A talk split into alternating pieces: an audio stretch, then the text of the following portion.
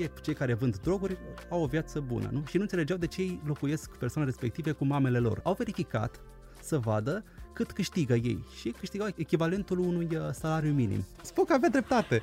Da, sunt de acord și cu Spock și cu Sheldon Cooper. Sunt Florentina Cernat. Sunt Florin Bărbuță și ascultați La Cafea în studioul mic.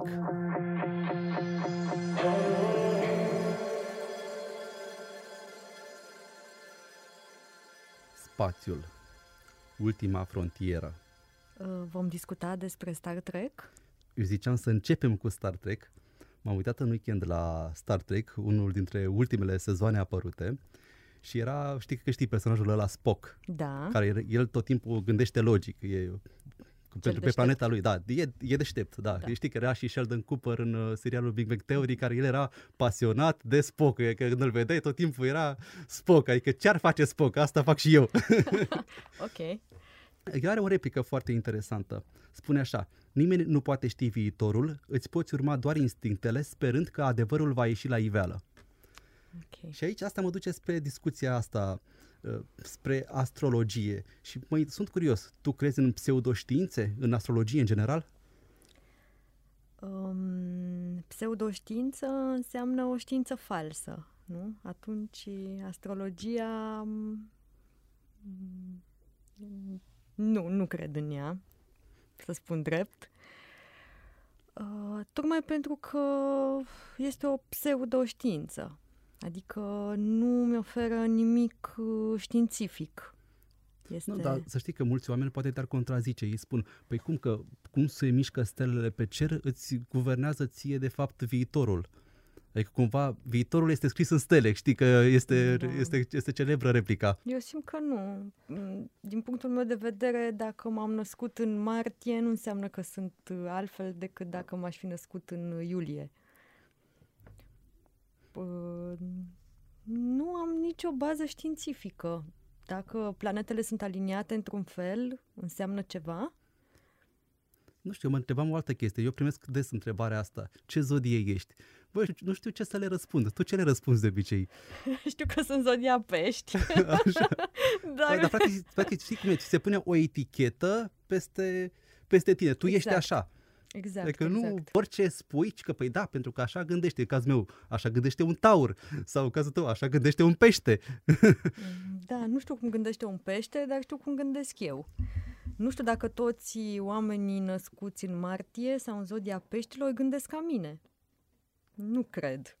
Citeam un uh, sondaj realizat de iVox în 2016, potrivit căruia peste jumătate dintre români cred în horoscop și cred că acesta are o bază științifică.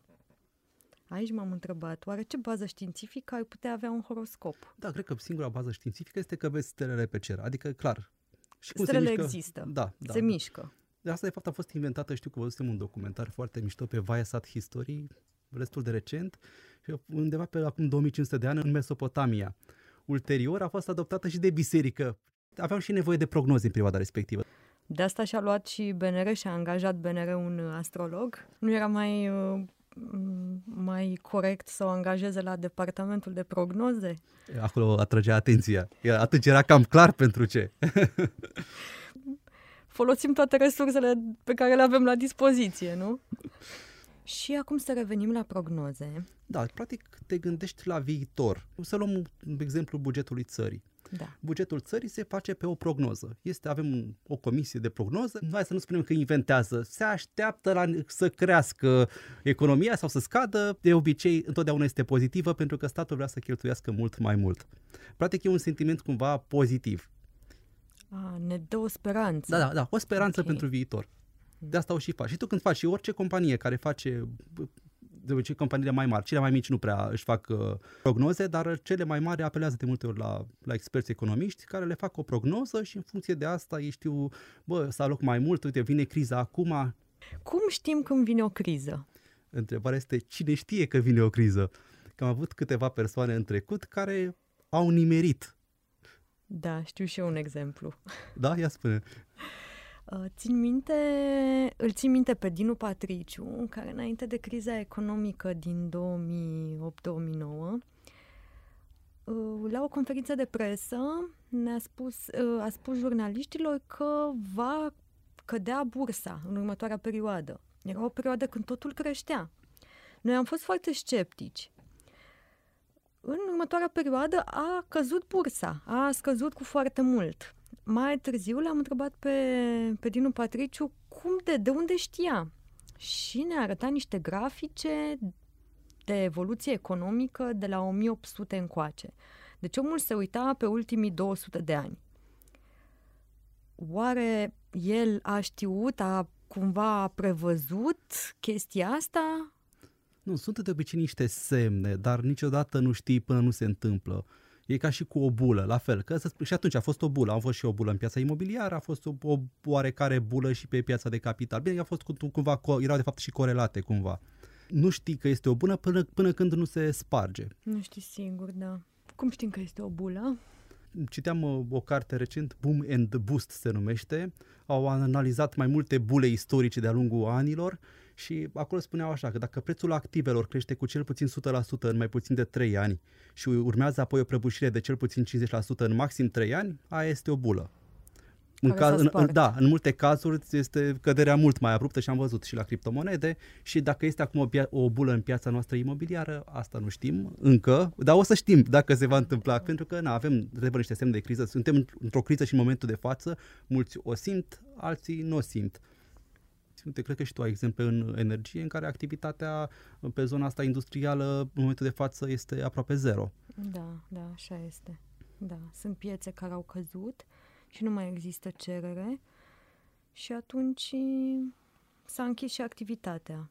Da, oamenii ăia acum urmează să intre în șomaj, adică da. nu e ceva ce puteai să anticipezi, uite, să vorbim de viitor, acum în urmă cu un an. Nu te gândeai că o să se ajungă la criza asta, că nimeni nu poate ști viitorul, la criza asta de astăzi și nu e numai războiul din Ucraina, sunt mult mai mulți factori în spate. Da, exact, exact. Cred că cei care fac prognoze vin și cu părerea lor subiectivă, e greu să nu țină cont de ea. Și atunci, automat, m- tu analizezi niște parametri când faci o, o prognoză. Clar, nu ai cum să-i analizezi pe toți. N-ai acces la toate datele că, pe care ar, ar trebui să le analizezi ca să ajungi la o concluzie și mai pui și gradul tău de subiectivism care influențează, n-are cum. Și atunci riscul ca prognoza să eșueze e mult mai mare. N-ai cum să nu te implici în da, da, chestia da, asta. Da, da. Bine, mai sunt și persoane care ies intenționat cu anumite tipuri de prognoze, chiar și pe piața de capital, cu scopul de a... De a manipula. Exact, exact. Și vreau să aduc aici aminte de uh, un studiu făcut de cei de la Duke University, făcuseră de fapt o anchetă și s-au uitat pe indicele S&P să, să vadă previziunile pe care le-au făcut oamenii și au strâns acolo 11.600 de previziuni ca să vadă dacă sunt exacte. Și au descoperit că oamenii respectivi au greșit cu toții. Dar în presă, bineînțeles că au apărut, că de acolo și le-au și luat. În presă a apărut că o să crească, nu știu, spune X de la nu știu ce companie, că poate avea un interes acolo, că de multe ori este vorba strict de, de interese okay. financiare avea un interes, o să crească cu atât. Că, că, că, că nu a ajuns până acolo sau că s-a dus exact în partea opusă să cadă o acțiune, un indice, nu mai contează. Da, și oamenii, nici presa nu s-a dus înapoi către ei să spună, bă, dar știi că tu ai greșit în ziua cu tare, că nu e așa. Nu, asta se fac, se, se trece mai departe. Da. Deci atunci când vedem o prognoză făcută, trebuie să ne uităm cine a făcut-o și atunci vom înțelege mai multe. Da, da, da, în mare parte. Economia este mult prea complexă ca să poată fi anticipată de cineva, adică să, vezi, să poți să vezi în viitor. Și până la urmă Spock avea dreptate, ca să revin la Spock, la ideea inițială. Spock avea dreptate. Da, sunt de acord și cu Spock și cu Sheldon Cooper. ne concentrăm foarte mult pe ținte și nu pe realitate. Poate ar trebui să ne concentrăm mai mult pe realitate. Citeam undeva într-o carte că este una din cauzele pentru care marea majoritate a prognozelor sunt greșite. Că ne încredem foarte mult în ele și ne bazăm foarte mult pe ele și atunci uităm realitatea. Uitând realitatea, nu mai merge așa cum am prognozat-o. Deci e un fel de reacție la ce ne-am gândit noi. Dacă ne concentrăm mai mult pe realitate, poate viitorul uh, va fi un pic mai ok. Da, da, da. Mi-a adus aminte de o chestie legată de risc. În ultima perioadă am văzut că au apărut foarte mulți numerologi care dau sfaturi cu ce să faci ca să te îmbogățești. E practic îți dau exemplu de ceva cumva fără risc, știi?